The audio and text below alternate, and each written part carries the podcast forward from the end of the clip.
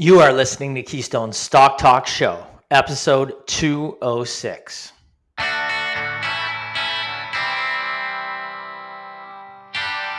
If this is your first time listening, then thanks for stopping by. This podcast is produced every week for your enjoyment, and show notes are found at www.keystocks.com. Come back often, and feel free to add the podcast to your favorite RSS feed or on iTunes. You can also follow us on Twitter at Keystocks and on Facebook. And keep submitting your stocks via the usual social channels or at our website, keystocks.com for our Your Stock Our Take segment, and we just might review your stock in an upcoming show and let you know if it is a buy, sell, or hold.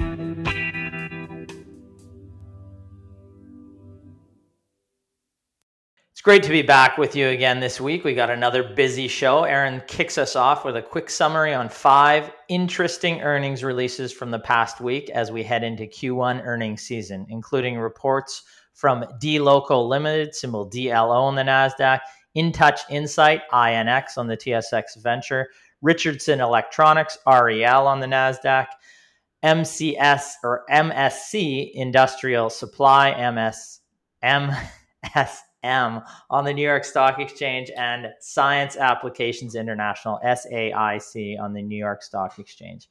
In our Your Stock Our Take segment, I will answer a viewer question on Newport Exploration Limited.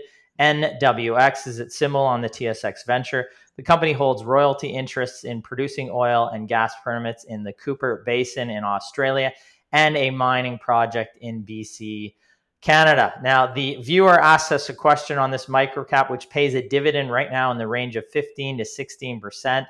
Um, he says, Does it offer value with that excellent dividend? Brennan answers a viewer question on Canadian Western Bank, symbol CWB on the TSX, which provides personal and business banking products and services primarily in Western Canada, with about 63% of its loan portfolio in BC and Alberta.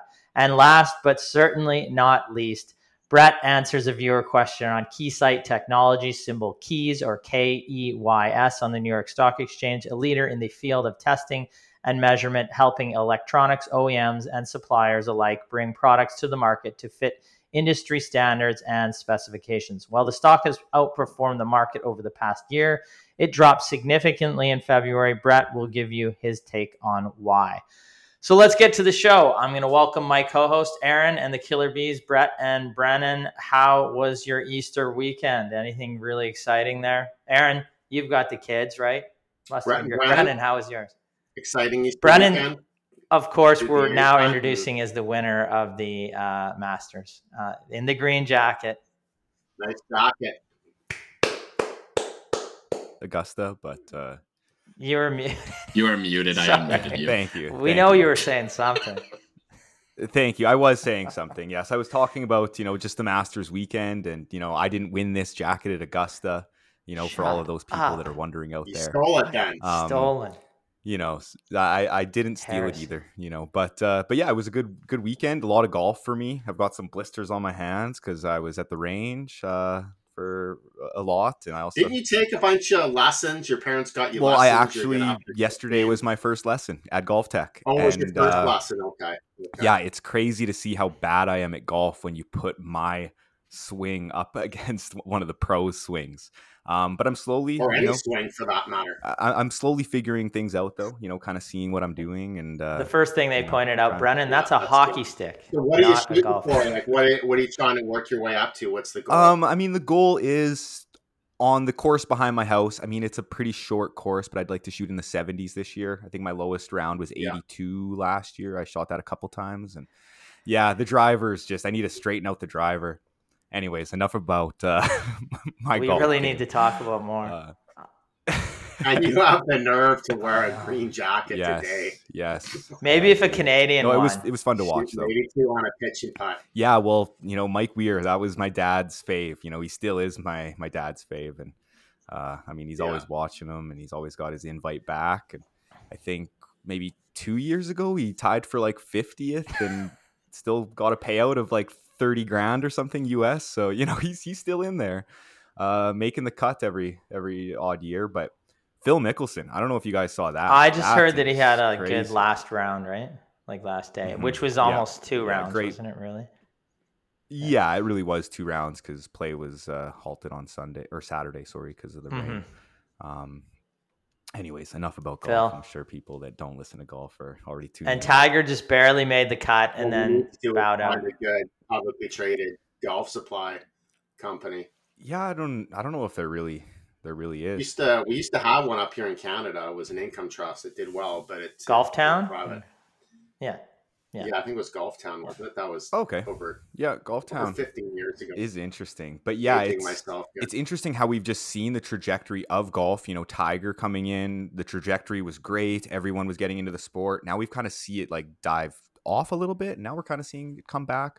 I don't know. It's interesting. It takes it's so a new long to play. I know that's a cop out, but I mean, it And it's expensive. yeah, it's expensive. It takes so long to play. Like, I just don't know where I can carve out like four or five hours on a weekend if I don't want to be screamed at for the week. It'd probably be seven hours for you on the course because I mean it's you. So, Well, I mean, because I might play take too, and, long- and you're crying in between every every round because I'm killing you, right? That's yes, yes, yes. Nice one, Brennan. All right, let's get to uh, the show. We're going to start off. Aaron's got a unique segment. Maybe he'll make this uh, segment going forward. He's reviewed over 100, 150 almost uh, in that range. Releases Q1 quarterly statements that basically came out and picked out five that have some notable uh, items in them and you know would become closer to being within our criteria. Incidentally, one of the companies that Aaron's going to talk about today, will we say which one? I'm not sure. One of the companies we will be uh, interviewing this week, we have met them in person before, and, and another one of the companies I think it's InTouch, not the company that we'll be interviewing this week, but they were in our Cash Rich report, and we've you know written monitor reports on them before. So, Aaron, you're looking in the right place. Oh Mhm. wait, you're you're part of us, so you should know that. Yeah. Well, I'm looking at everything. That, It that's is, it point, right? and that is one of our the things that we do is we'll look at any company because Aaron has uh, billions of dollars market caps right down to you know under 50 million market cap that that, that we're, we're looking at Mhm. there. It's really just based on the cash flow, the earnings, the growth. So that's where you can unturn uh, Yeah. under you know over. you can turn over some stones that nobody's looking at. Really, is what I'm trying to say. I think something Mm-hmm. like that. Go, Aaron. Go, Something go, that, Aaron. yeah. Go. Good. Okay, so why don't I just get Yeah. into it then? Um, yeah, so we're we're in the second week of April here. Uh, Q1 earnings season, the very early part of Q1 earnings season has started. Typically, what we see is we see U.S. companies report before Canadian companies. So a lot of U.S. names reporting in April. Uh, more Canadian names will be reporting in May. But what we did is we looked at all the all of the releases, all the earnings releases over the past week or the past seven days, and in total that was 132 companies in North America have released earnings. We we took a look at all those. You know, about 20 passed the initial screen in terms of profitability, a little bit of growth. Uh, and what I've done is I've just highlighted five of these companies that I summarized and talk about. What we'll call this the top five. Um, top five earning releases of the week. So we're going to start with a company, uh, Nasdaq listed, dLocal Limited, DLO, uh, trades at about fourteen dollars. It's a four billion market cap company. So they're a technology first, technology first payments platform company. Uh, they released their financial results, their Q4 and full year results on April fourth. And the company reported full year revenue of 419 million. That was up 72% year over year. Gross profit of 202 million, up 55%. Fourth quarter revenue was 118 million, growth of 55%.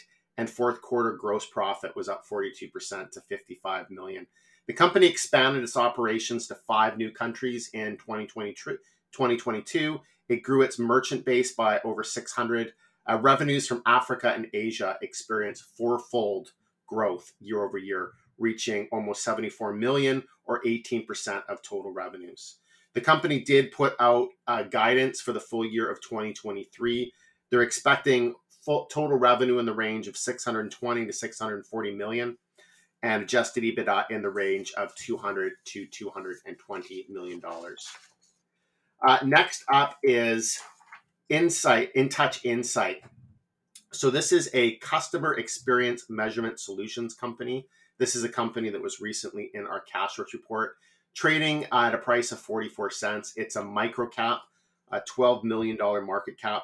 They released their full year 2022 results on April 6, reporting uh, record revenues up 47% um, to about $23.5 million.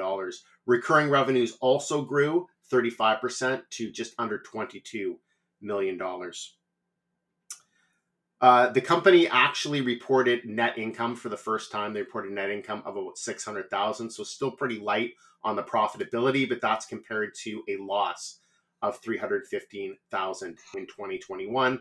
Adjusted EBITDA as well increased 33% to 2.2 million, although the gross margin did decrease slightly to 50.7%.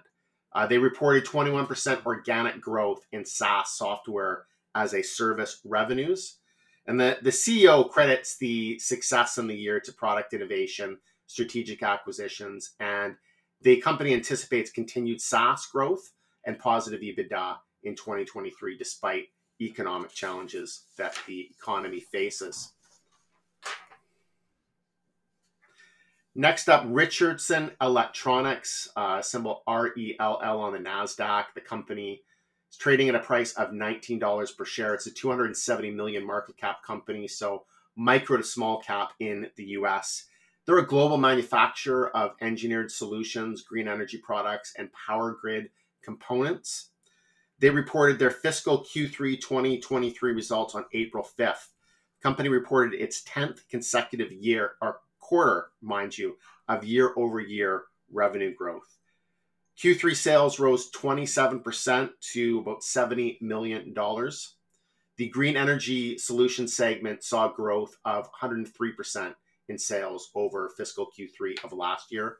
Operating income was 7.6 million and earnings per share more than doubled, 110% growth to 44 cents per share in the quarter.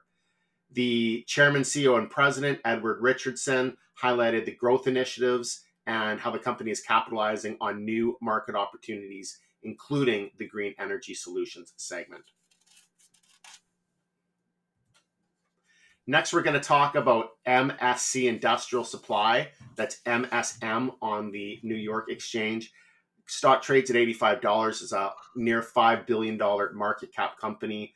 They're a North American distributor of metalworking and maintenance, repair, and operations products and services. They reported their fiscal Q2 2023 results on April 4th. Q2 net sales were 961 million, up just under 12% year over year. Company's operating income was 114 million. On an adjusted basis, operating income was 117 million, up almost 17%. Adjusted EPS was up over 12% to $1.45 per share. Now, one thing that the company noted is that their average daily sales growth outperformed the industrial production index by 11 percentage points.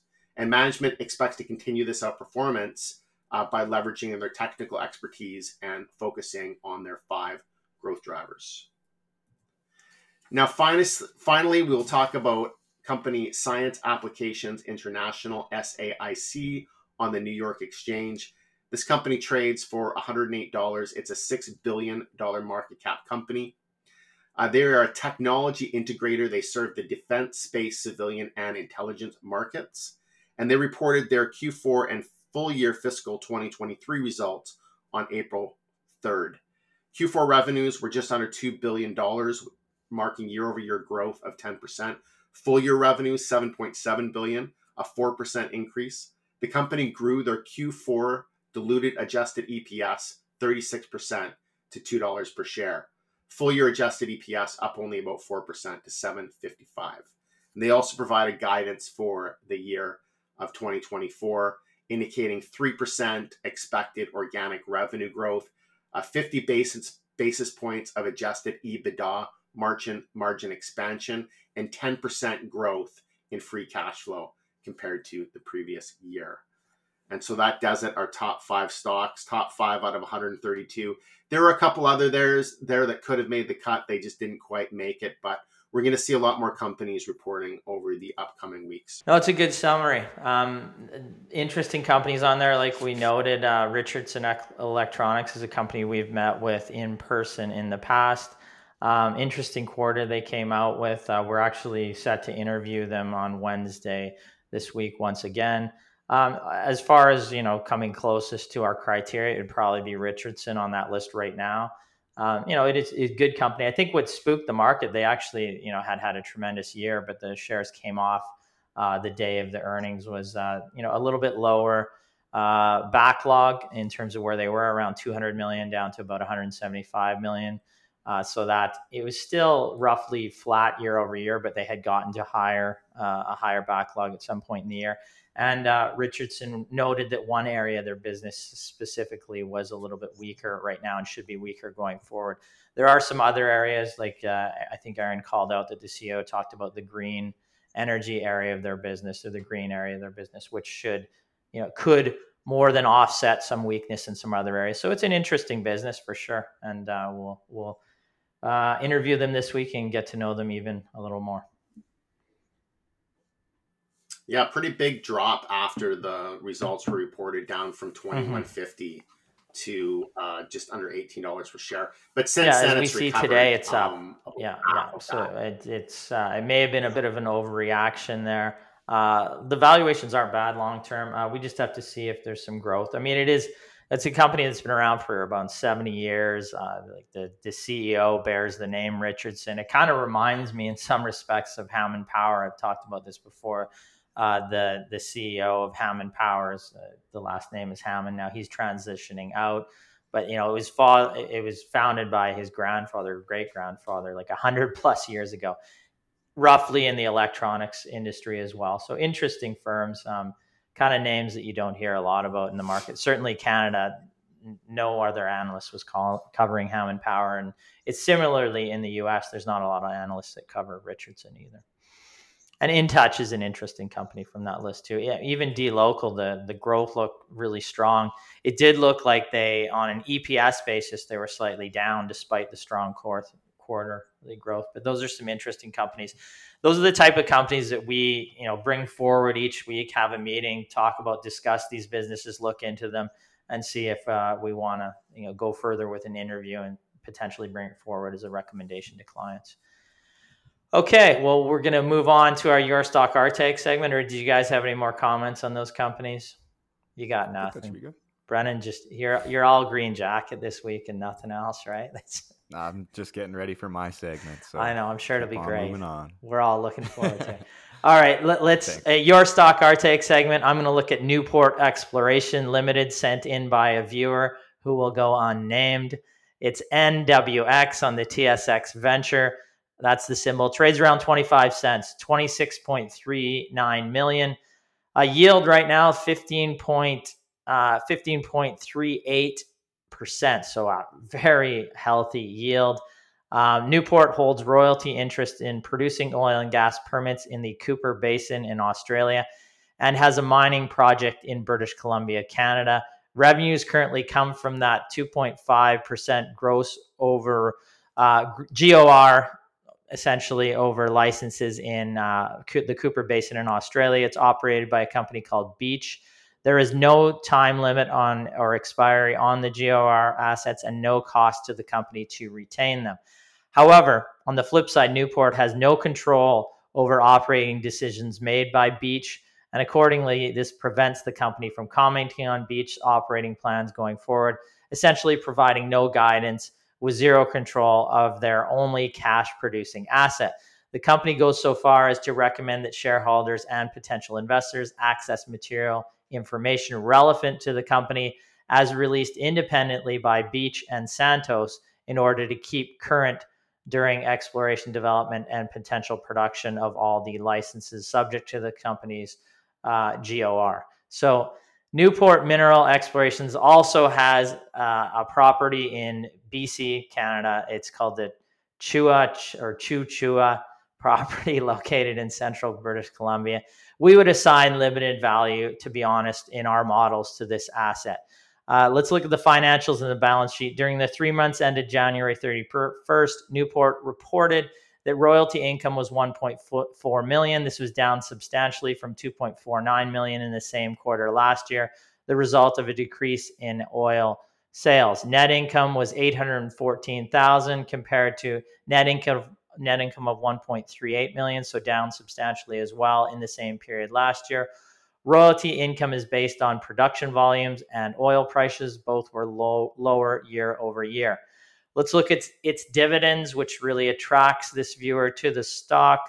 Uh, on December 12, 2019, the company announced a quarterly fixed distribution dividend of one cent per share commencing on March 2022 or 2020. Sorry, subsequent dividend payments are made every three months. The company has reserved the right to change the dividend payment from time to time and has and will likely continue to do this over time. We can look at the chart here. You can see when the dividend was implemented uh, back in 2020, paid a one cent dividend, went to one cent, then they accumulated cash, went to about a three cent for a quarter, back to a one, two, two, two, one, two, one, one, one. So the last three quarters have been one, and that is in a declining oil environment. You'd expect that, and there has been some decline in the production of the underlying assets too, as well. So right as of now, the company has about 3.4 million Canadian in the treasury with no debt. So, our conclusion Newport could be a unique way to play higher oil prices if you thought oil prices are going higher, and could continue to pay a very strong dividend if the operator, Beach, continues to drill and brings on further wells that are under the company's gross operating royalty. Now, however, we and the company, as we've stated, energy prices and Beach's capital expenditure in terms of future drilling plans are uncertain. We do note that over the past year, its primary field, which provides Newport its cash flow, has seen higher decline rates. We have interviewed management in the past, and to be blunt, Newport appears to be a junior resource company that hit a lottery ticket type win with its royalty properly and does not seem to be a team that is operating a sustainable model to, say, go out and seek profitable royalties or invest the cash flow in any sustainable growth initiatives. They will likely continue to ride out the cash flow from the existing royalty, which can provide a strong dividend near term, but they have no control over the continue the continued operation of the underlying asset. So it is not a structure that would fit our criteria. The certainty going forward is just not there. I just I'm curious how how what would be the reason to not go out and reinvest some of that capital, right? I mean, if you if you're generating so much cash yeah. flow, they've got a little bit of cash in the balance sheet relative to their market cap and expenses. You would think that most management teams would want to leverage that, like pay a dividend, right? Maybe a five percent dividend, a third of that cash flow, presumably, and then take the rest and go out and and buy something else, even if you have to put, you know, a little bit. Yeah, it's true. I think right now they're not generating a ton of excess cash flow. It's you know cash balance has stayed relatively in that range for a couple you know a couple of years now. Uh, to replicate like the success that they have had with this asset, for example, or, or the assets that are producing that primary wells, the primary wells in that in that basin. Um, you know, it would cost a hell of a lot more than say three million to go out there and get an underlying royalty. It does look like potentially the the skill of the management team. Uh, you know, I'm not trying to badmouth the team at all, but it's not really in going out and picking those. This seems to just uh, they stumbled upon it years ago, and and now you know the another their joint venture essentially partner, their royalty partner is the one drilling out there. They have no control over this I agree. I would rather see them uh, siphon a bunch of cash away into uh, a cash pile that they could go out and create more royalties, and and then you have a sustainable model. And that's I think my challenge with investing in the business, even though the yield is so tremendously high right now. Um, you know, do the decline rates continue? Does the operator just say, "All right, we're going to let this run off"? and the cash flows decline over time and then you get you know two years of dividends and the you know the asset basically dwindles down to nothing right and that does seem to be mm-hmm. occurring right now perhaps beach goes out and drills more wells and continues to add cash producing wells. But again the management literally says we have no control over that. So you have to look at beach.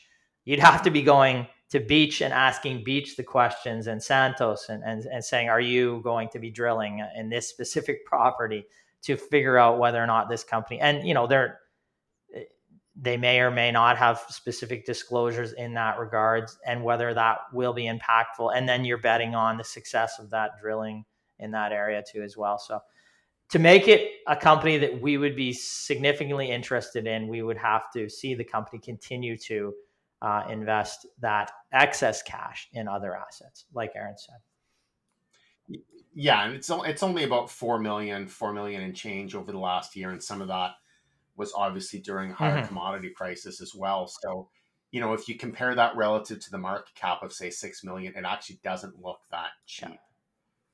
To me. I mean, if we had a guarantee that was a 10, 15 year life of these assets, right, and, and the company kept paying that dividend, then, you know, you, you might have something. Uh, there is not that type of guarantee out there right now.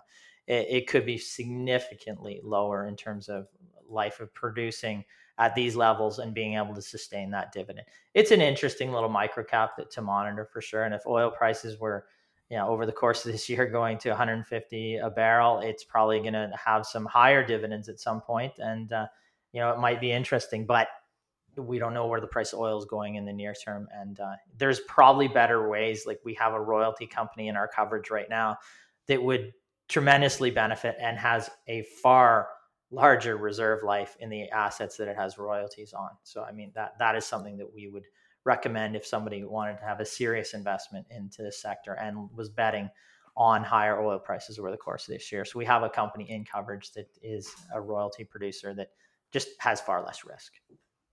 And just more clarity. Well, yeah, exactly. Far less yeah. risk, more clarity on growth. Like I'm just looking back at my notes from, you know, that call February 9th.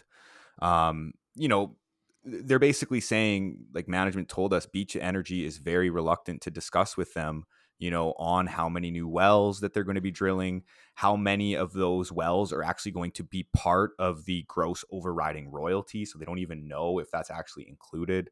Anyways i mean ryan hit the nail on the head with everything but you know just it's interesting to look back at my notes and see exactly that and i mean that was the conclusion that we came up with at the time.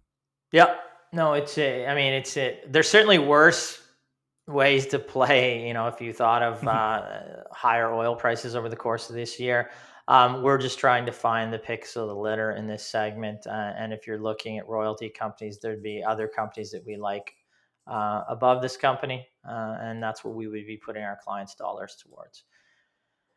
Okay, Brennan, you're up next. Yes. You have a your stock our take, and that is on Canadian Western Bank, CWB on the TSX, uh, currently trades at a price of about $24, has a $2.3 billion market cap, and a nice dividend yield of 5.3. Uh, percent. So, Canadian Western Bank, or CWB as I will call it here, uh, provides personal and business banking products and services primarily in Western Canada, uh, with about 63% of its loan portfolio in BC and Alberta, as shown in this slide show that I'm showing here uh, from their actual investor presentation. So, you know, generally it just is a bank. You know, they offer savings, cash management, you know, checking accounts. Uh, as well as you know business trust and trust fund investment accounts commercial lending and real estate um, individual mortgages, lines of credit, life and disability insurance products, ATM, you know, online banking, investment products, GICs. You know, it's a bank. I just wanted to m- make sure that people understand that. Um, so moving on here to the actual loan portfolio itself. So CWB's loan portfolio consists of commercial loans and mortgages make up about 55% of the portfolio Personal loans and mortgages make up about 20%, and equipment financing and leasing make up about 15%.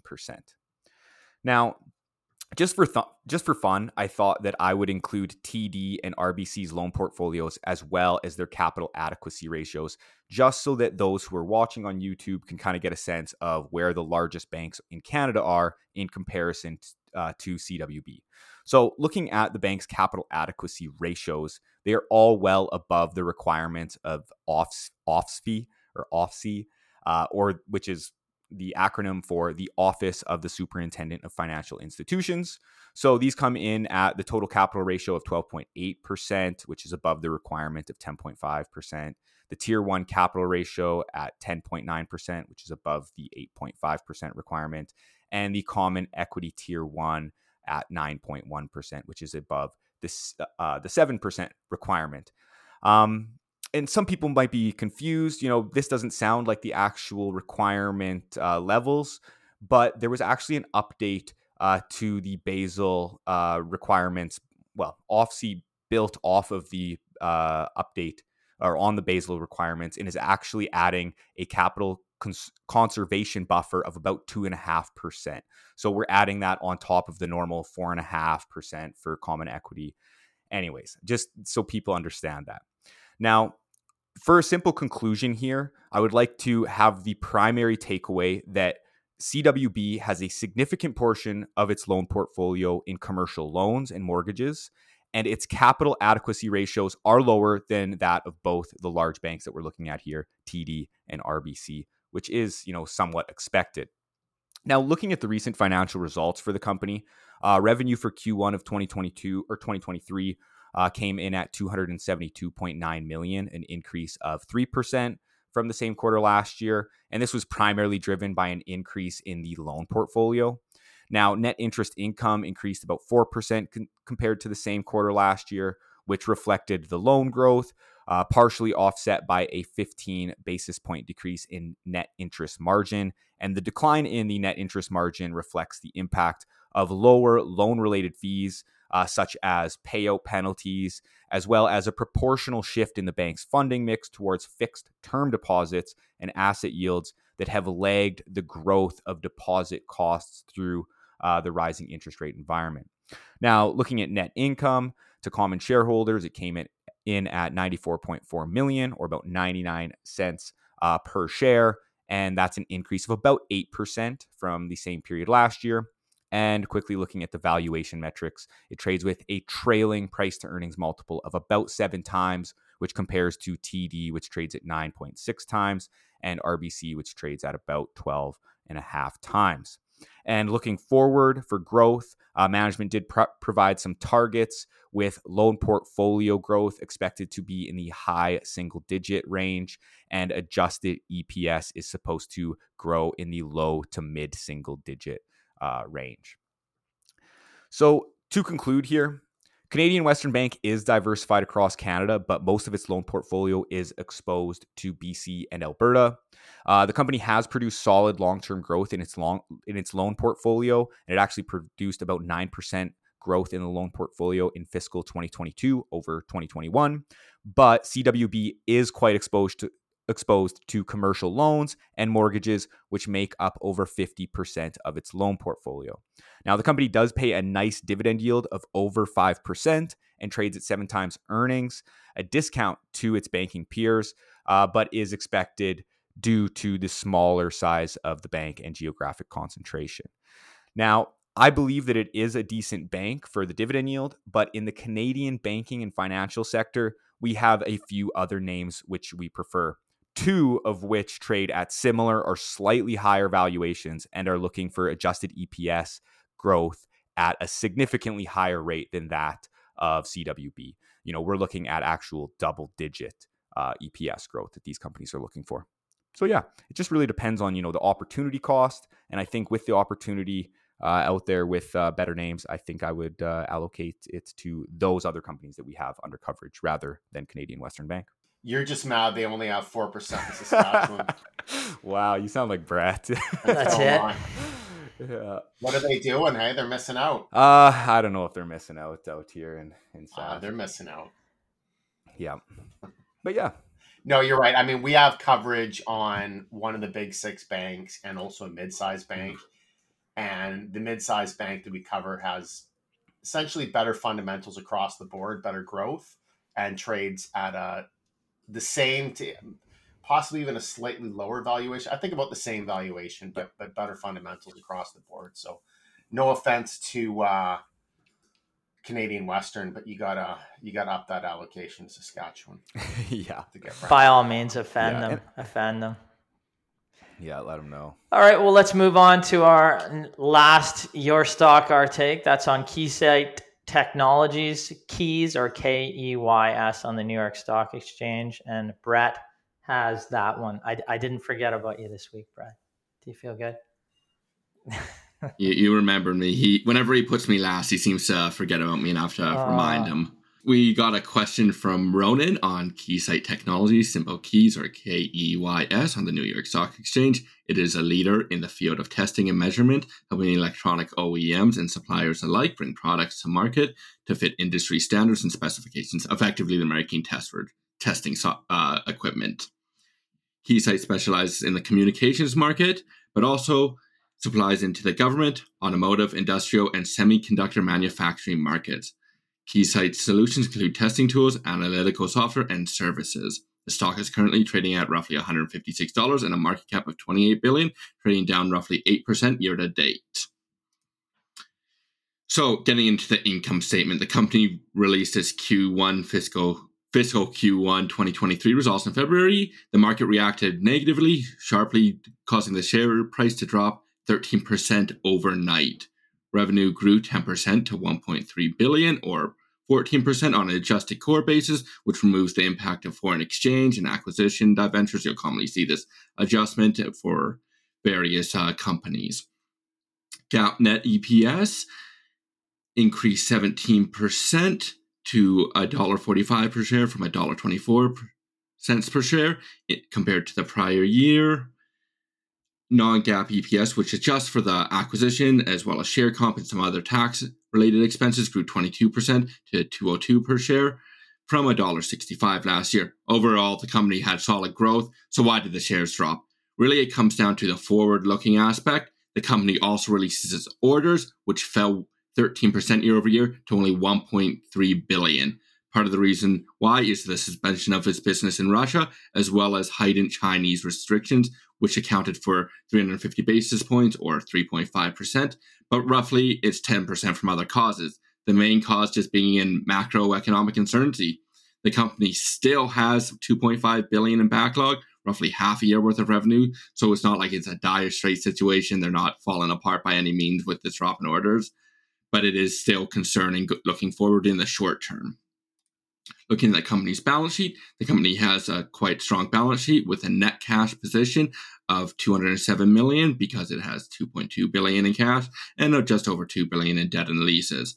So it's quite a great shape with this net cap position, as well as able to service this debt, as it is constantly free cash flow positive, which is just operating cash flow minus their um, purchase of property, plant, and equipment. So really, they're able to keep growing their business while they're able to service their debt and as well, on top of that, they're building a cash position. So, looking at its growth potential, the company does have avenues for growth despite the short term weakness. The company once again raised these expectations going forward during its 2023 investor presentation. Keysight has a strong market share within its current segments with long term growth rates of 4 to 6%, as well as the company expects to outgrow these 4 to 6% by 1 to 2% additional for a total of 5 to 7% for the company in the long term. So, despite the downturn in the short term, we're likely to see growth return in the long term once macroeconomic conditions turn more positive. The company is guiding non EPS for the Q for Q2 fiscal Q2 2023 of $1.91 to $1.97, which would imply growth using the midpoint of 6% for the quarter year over year compared to the fiscal 2022's $1.83. So moving to valuation, the company has a GAAP PE of 24 times and a non-GAAP PE of 20 times, and a price to trailing free cash flow of 25 times. Altogether, these seem slightly expensive, but uh, it is given the short-term uh, headwinds, but it's not absurdly overvalued, given it's had a great track record since it's spun out in 2014 so overall, our take on Keysight is it's a strong company operational, but it's trading at near or slightly above fair value at this time. I would like to see how it navigates the worsening conditions because it's never been through uh, poor macro- macroeconomic conditions because it was spun out in 2014, and specifically because it does have exposure to the semiconductor space. See how that goes going forward. But long term, the company likely does have potential, but we you need to pay the right price for it. Yeah, I was looking at analyst estimates here, so it looks like they're estimating about four percent earnings earnings growth this year, which kind of coincides more or less with the company's quarterly guidance, right? Um, mid that mid single digit, mm-hmm. and then with growth presumably expected to pick up going into next year, but nobody knows what's going to happen next year. That's based on a lot of assumptions. So. Yeah, and do you want to pay you know twenty four times earnings for something that's maybe growing at you know what is it six percent? Is that what the growth rate was? Yeah, you know, a little pricey. Yeah. Yeah, so I would agree. Yeah, fair value for sure. I mean, maybe a, lot bit. of the the forward looking, it's the forward looking statements that we've been seeing that have led to the drops in many of the names. Um, some have had you know good solid quarters, uh, but it's the forward looking statements, and we continue to see kind of cautious statements from the C suite names, whether it be small, mid, or large cap companies of businesses that we're following directly and uh, just observing. Um, they're forecasting this recession that seems to be kind of the most forecasted recession ever, but it's really yet to truly hit. So we'll continue to monitor that. But many businesses just keep saying, you know, that we see a cautious environment heading forward or a lower environment. And, you know, I don't think all of the names are going to be wrong. So we'll, we'll, we'll continue to position ourselves Well, appropriately. I just, I mean, I don't, I'm, it, I care less about what the economists are saying. I, I read the conference calls, I read the press releases, and and and talk to the management teams. And you know, generally speaking, in most industries, they are they have felt Yeah. a slowdown. I mean, they are talking about customers being more careful. You know, you just, for example, like the trucking industry, that the prices were just red Yeah. hot higher uh, through 2022. Now there's some pushback on that. Other industries, it's similar. Technology, Job cuts, companies massive, that just yeah. every year Yeah. they grow. Yeah, it- you know, it's it's a lot of these companies will still grow or they'll do all right, but not as well as they they've done. Over So when we say- when we're sorry- huge inventory buildup. You go, Brandon. Go on. Go. No, that's all I was going to say. Is just clothing companies we've been seeing too huge inventory buildup and you know reducing order mm. sizes. Go on. Yeah, and, and we got to be cautious. All the figures we're looking at in these quarterly numbers are, you know, three, four, five months ago, and and you know Yeah. these Mhm. the indicators that you're really using to look forward. Um, you know, one a great indicator is to talk about talk to management teams that you do uh, trust and that you've seen be right on the money, and they'll tell you exactly what they're seeing right now, and that's more appropriate going forward than sometimes looking back three, four months uh, to to a time where you know you didn't have the concerns that you may have now, and you're seeing actually. But then again, you can't get micro focused just on this three month period. If you've got a great company that comes on sale right now, we might see that. Yeah. And you think two, three years forward, this is maybe they have a momentary blip for a couple quarters. Uh, that can be your opportunity. So those are the things we watch for as well. Mhm. If it were, or if it were so easy, right? Just you know, always look at one metric, and it was no, it's not the way it is in the stock market or, or in looking at any type of business. All right, I think that's going to end off our show this week. Uh, there's nobody else that I'm forgetting that's off camera right now that wants to present, right? So, okay, I think we're good. Um, We're good. keep your questions coming into our Your Stock, Our Take. Uh, keep rating and reviewing us on iTunes and keep smashing that subscribe button. If you're watching this and viewing this on YouTube, subscribe there and we'll continue to pump up the content every week. As always, I wish you thank you and profitable investing. All right, thank you, everyone. Thanks everyone. Thank you.